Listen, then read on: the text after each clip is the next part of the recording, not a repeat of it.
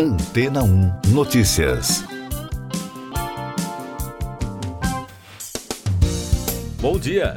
A empresa americana Sierra Space concluiu a construção do Tenacity, primeiro avião espacial da frota Dream Chaser. O veículo foi projetado para transportar carga até a Estação Espacial Internacional.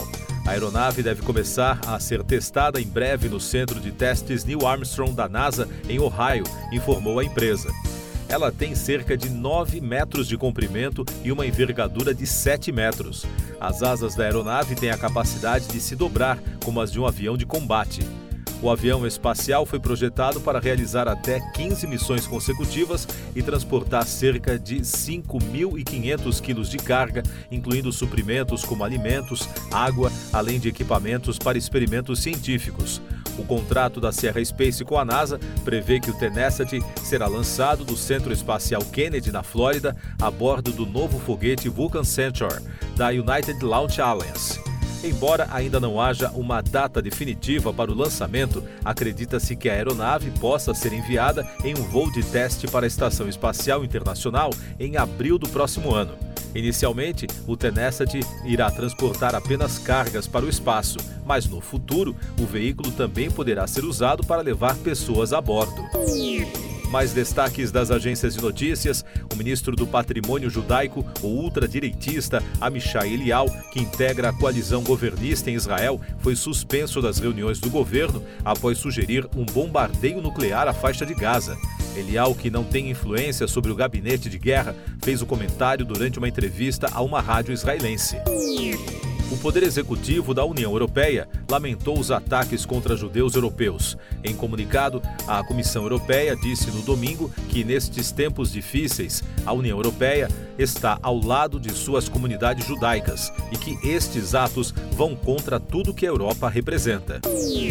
O presidente ucraniano Volodymyr Zelensky afirmou em coletiva de imprensa que não está pronto para iniciar conversações com a Rússia, a menos que Moscou retire suas tropas das áreas ocupadas. Zelensky mencionou relatos de que altos funcionários europeus e americanos falaram com seu governo sobre o início das negociações de paz para encerrar a guerra. Segundo as agências internacionais, o conflito no território ucraniano estaria estagnado. Destaques dos portais de economia da mídia americana: o Sindicato dos Trabalhadores das Empresas de Veículos nos Estados Unidos, o United Auto Workers, fechou um acordo com as indústrias Stellantis, General Motors e Ford, que inclui a produção de novos modelos de veículos elétricos. Além disso, as três companhias deverão elevar salários, aumentar a concessão de benefícios e melhorar condições de segurança nas fábricas. Cerca de 146 mil metalúrgicos votarão se aceitam os acordos nas próximas semanas. E no Brasil, a B3 passa a fechar mais tarde a partir desta segunda-feira por causa do fim do horário de verão nos Estados Unidos. A pré-abertura do mercado será a partir das 9h45 da manhã e a abertura às 10 horas. Já o fechamento passará agora para as 18 horas. Não haverá sessão de aftermarket, exceto na data de vencimento de opções, informou a Bolsa de Valores de São Paulo. Eu sou João Carlos Santana e você está ouvindo o podcast Antena 1 Notícias, agora com os destaques das rádios pelo mundo, começando com informações da rede ABC News Radio dos Estados Unidos. Um ano antes das eleições presidenciais, 76% dos norte-americanos acreditam que o país está na direção errada. Além disso, vem de forma desfavorável os principais candidatos democratas e republicanos, de acordo com uma nova sondagem ABC News Ipsos. Apenas 23% da população dos Estados Unidos pensam que o país está na direção certa. Outro destaque da ABC Ken Natterley, um astronauta mais lembrado por seus esforços em terra, que ajudaram a trazer a espaçonave Apollo 13 de volta à Terra em segurança, morreu aos 87 anos. Segundo a NASA, um dos heróis do país morreu no dia 31 de outubro, disse o administrador da agência espacial Bill Nelson em comunicado. O The New York Times informou que Neranly morreu em Arlington, na Virgínia.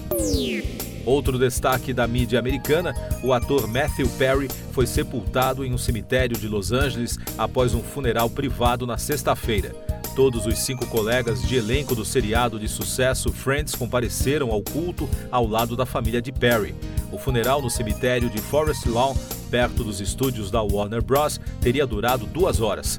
O astro foi encontrado morto no dia 28 de outubro em sua casa em Los Angeles, aos 54 anos. A causa da morte não foi confirmada.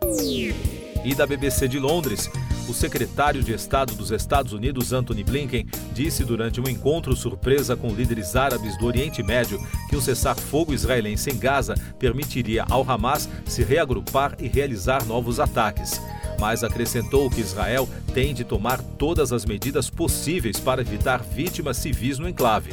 Blinken fez os comentários no sábado na Jordânia.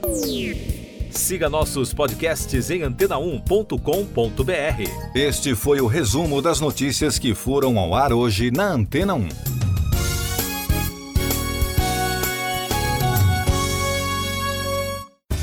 Depois de tanto conteúdo legal, que tal se hidratar com água rocha branca?